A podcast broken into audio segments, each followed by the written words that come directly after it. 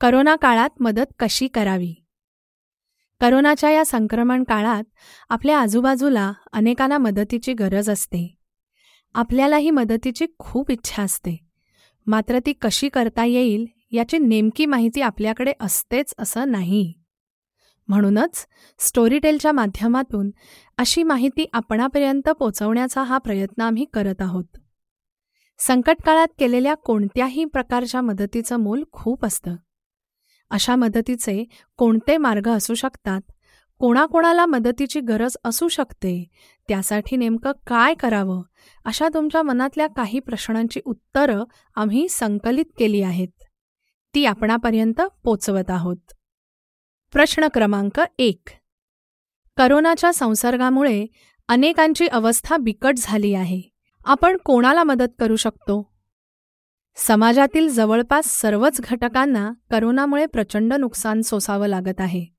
पण त्यातही ज्यांचं हातावर पोट आहे अशा अनेकांच्या कामावर करोनामुळे गदा आली आहे. अनेकांना रोजच्या रोजीरोटीचा प्रश्न भेडसावतो आहे. आपल्या आजूबाजूला नजर टाकली तर आपल्याला हे सहज लक्षात येईल. मजूर कामगार सलूनवाले भाजीवाले ज्यूस विक्रेते फेरीवाले हॉटेलमधील वेटर असे कितीतरी लोक सध्या या दुष्टचक्रात अडकले आहेत. त्यांना मदतीची गरज आहे. प्रश्न क्रमांक दोन. त्यांना आपण कोणकोणत्या माध्यमातून आणि कशा पद्धतीची मदत करू शकतो? ज्यांचं हातावर पोट आहे अशांना आपण विविध माध्यमातून मदत करू शकतो. विशेषत त्यांना अन्नदान किराणा साहित्याचे किट वाटप दैनंदिन गरजेच्या वस्तू यांचं वाटप करता येऊ शकतं. अनेकांना औषधोपचाराचीही गरज असते. त्यांनाही मदत करता येऊ शकते. ज्यांना आर्थिक मदत हवी आहे अशांना प्रत्यक्ष अथवा विश्वसनीय संस्थेच्या माध्यमातून आपण नक्कीच मदत करू शकता. समाजातील या दुर्बल घटकांप्रमाणेच अनेक ठिकाणी एकट्या दुकट्यानं राहणारी ज्येष्ठ मंडळीही असतात. त्यांनाही आपण शक्य तितकी मदत करू शकतो. वृद्धाश्रम किंवा धर्मशाळा असतील किंवा जिथं लोक आसरा घेतात अशी ठिकाणंही असू शकतात जिथं आपण धाव घेऊ शकतो. असंघटित वर्गातील लोकांना मदत करण्यासाठी अनेक सामाजिक संस्था पुढे सरसावल्या आहेत. त्यांना वस्तू पैसा अथवा वेळ अशा कोणत्याही माध्यमातून आपण मदत करू शकतो. प्रश्न क्रमांक तीन. प्लाझ्मा दान रक्तदान ही मदत असू शकते का? त्यासाठी काय करावं? निश्चितच प्लाझ्मा दान रक्तदान ही मदत असू शकते. त्यासाठी तुमच्या घराजवळच्या रक्तपेढीशी तुम्ही संपर्क साधू शकता. डॉक्टरांच्या मार्गदर्शनानंतर मगच रक्तदान करण्याचा निर्णय घ्यावा. प्रश्न क्रमांक चार. मला करोना होऊन गेलेला असेल तर मी प्लाझ्मा दान करू शकतो का? प्लाझ्मा थेरपीमुळे अनेक गंभीर रुग्णांना मदत होते. त्यामुळे प्लाझ्मा दान करण्याचा विचार करत असाल तर ते नक्कीच स्वागतार्ह आहे. करोनाच्या आजारातून बरी झालेली व्यक्ती एक ते दीड महिन्यानंतर प्लाझ्मा दाता म्हणून आपला प्लाझ्मा देऊ शकते. परंतु त्यासाठी काही निकष आहेत. प्लाझ्मा दानकर्त्याचे वय अठरा ते साठ वर्ष असावे. गर्भधारणा न झालेली स्त्री तसंच त्या व्यक्तीचं वजन किमान पन्नास किलो असावं.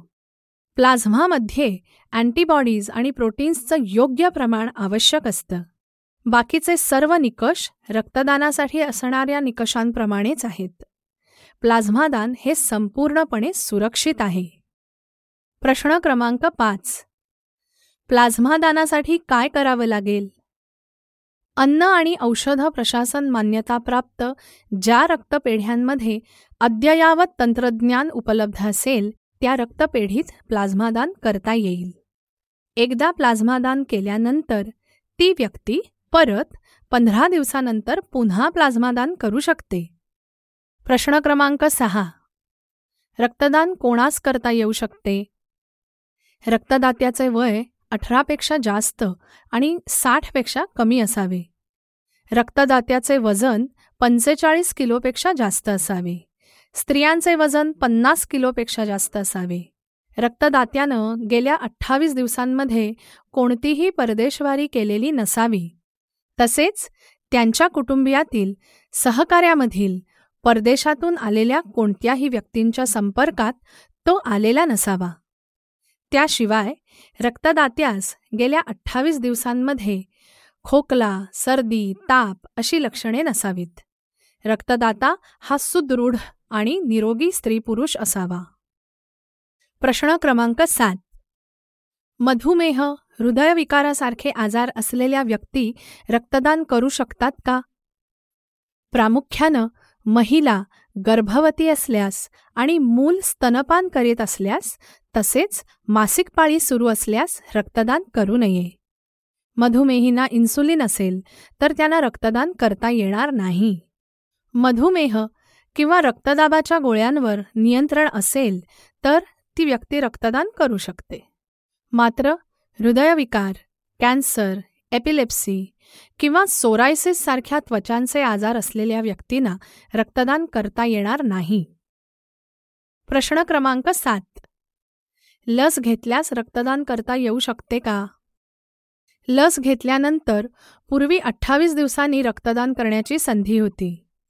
आता राष्ट्रीय रक्तसंक्रमण परिषदेच्या नव्या नियमानुसार ही अट शिथिल करण्यात आली असून आता लसीकरणानंतर चौदा दिवसांनी रक्तदान करता येईल. मात्र हा कालावधी अधिक असल्यानं लसीकरण करण्यापूर्वीसुद्धा रक्तदान तसेच प्लाझ्मादान करता येईल. त्यामुळे लसीकरण करण्यापूर्वीच रक्तदान अथवा प्लाझ्मादान करणं आवश्यक आहे. प्रश्न क्रमांक आठ. अनेक संस्थांची नावं विविध माध्यमांतून पुढे येतात. अनेकांच्या जाहिराती अथवा मेसेजेस येतात. यातून योग्य अयोग्य याची निवड कशी करावी? करोना काळात अनेक संस्था संघटना जनहितार्थ मदतीसाठी पुढे येत आहेत. अनेकजण त्यासाठी संपर्क क्रमांक देतात. मात्र ती माहिती समाज माध्यमांद्वारे आपल्यापर्यंत पोचत असली तरी ती माहिती अथवा त्यावरील संपर्क क्रमांक खातरजमा करून घेतल्यानंतरच ती मदत स्वीकारता येईल अथवा त्या मदतीचा वापर करता येईल. ही माहिती खातरजमा करताना नागरिकांनी त्यावरील संपर्क क्रमांकावर संबंधितांशी चर्चा करावी त्यांच्या कामाची माहिती घ्यावी ते करत असलेल्या मदतीची शहानिशा करून मगच ती स्वीकारायची की नाही याचा विचार करावा. प्रश्न क्रमांक नऊ. माझ्याकडे पैसा नाही मात्र वेळ आहे. त्याद्वारे मी कोणास आणि कशी मदत करू शकतो? आपल्याकडे पैसे नाहीत म्हणून मदत करता येत नाही असे होत नाही. मदत करण्याचे विविध मार्ग आहेत. एखाद्याला रुग्णालयात खाटा आहेत की नाही याची इंटरनेटच्या माध्यमातून माहिती सर्च करून देता येऊ शकेल. त्याशिवाय जागा उपलब्ध नसल्यानं ओळखीनं एखाद्याला रुग्णालयात खाट मिळवून देता येईल. रुग्णाचे रिपोर्ट आणणं त्यासाठी लागणाऱ्या वस्तू किंवा रिक्षा ॲम्ब्युलन्स मिळवून देणं यासारख्या गोष्टीतून मदत करता येईल. रक्त प्लाझ्मा लागत असेल तर स्वतः रुग्णाला रक्तदान करू शकता. तुम्ही स्वतः कधी बाधित झाला असाल तर तुम्हीही प्लाझ्मा दान करू शकता. प्रश्न क्रमांक दहा. मला घरी बसून कोणाला मदत करायची असेल तर ती कशी करता येऊ शकते? आपण घरी बसूनही इतरांना मदत करू शकता. आपल्या फोनचा वापर करून संपर्कांचा वापर करून अनेक प्रकारे मदत करू शकतो आपण. रुग्णाला ॲम्ब्युलन्स मिळवून देणं बेड कुठे उपलब्ध आहे त्याची माहिती डॅशबोर्डद्वारे मिळवून देणं गरज पडल्यास डॉक्टरांशी संपर्क करणं रक्तदाता प्लाझ्मादाता मिळवून देणं रक्तपेढ्यांशी संपर्क करणं रुग्णाला गरजेनुसार मदत मिळवून देणं अशा कितीतरी प्रकारे आपण इतरांना मदत करू शकतो. तसेच अनेकांना मानसिक आधाराची अत्यंत गरज असते. ती देखील आपण पूर्ण करू शकतो. रुग्णाला त्यांच्या कुटुंबियांना ते एकटे नाहीत आपण त्यांच्यासमवेत आहोत याची जाणीव करून देणं ही देखील खूप आधार देणारी बाब ठरते. अशा प्रकारे कोणत्या ना कोणत्या मार्गातून आपण इतरांना मदत करू शकतो. आपल्या आसपास सर्वजण सुखी समाधानी आणि निरोगी असतील तरच आपणही तसे राहू. मनापासून केलेली मदत आपल्याला एक वेगळं मानसिक समाधान देते आणि इतरांचीही दुःख हलकी करण्याचा प्रयत्न करते. करोनाचं हे संकट आपल्याही धैर्याची कर्तव्याची परीक्षा पाहणारं आहे. आपल्या मनातल्या वेदना बाजूला ठेवून इतरांच्या वेदनांचा भार उचलला तर आपल्या वेदनांची कधी जाणीवही होत नाही. प्रयत्न तर करून पहा.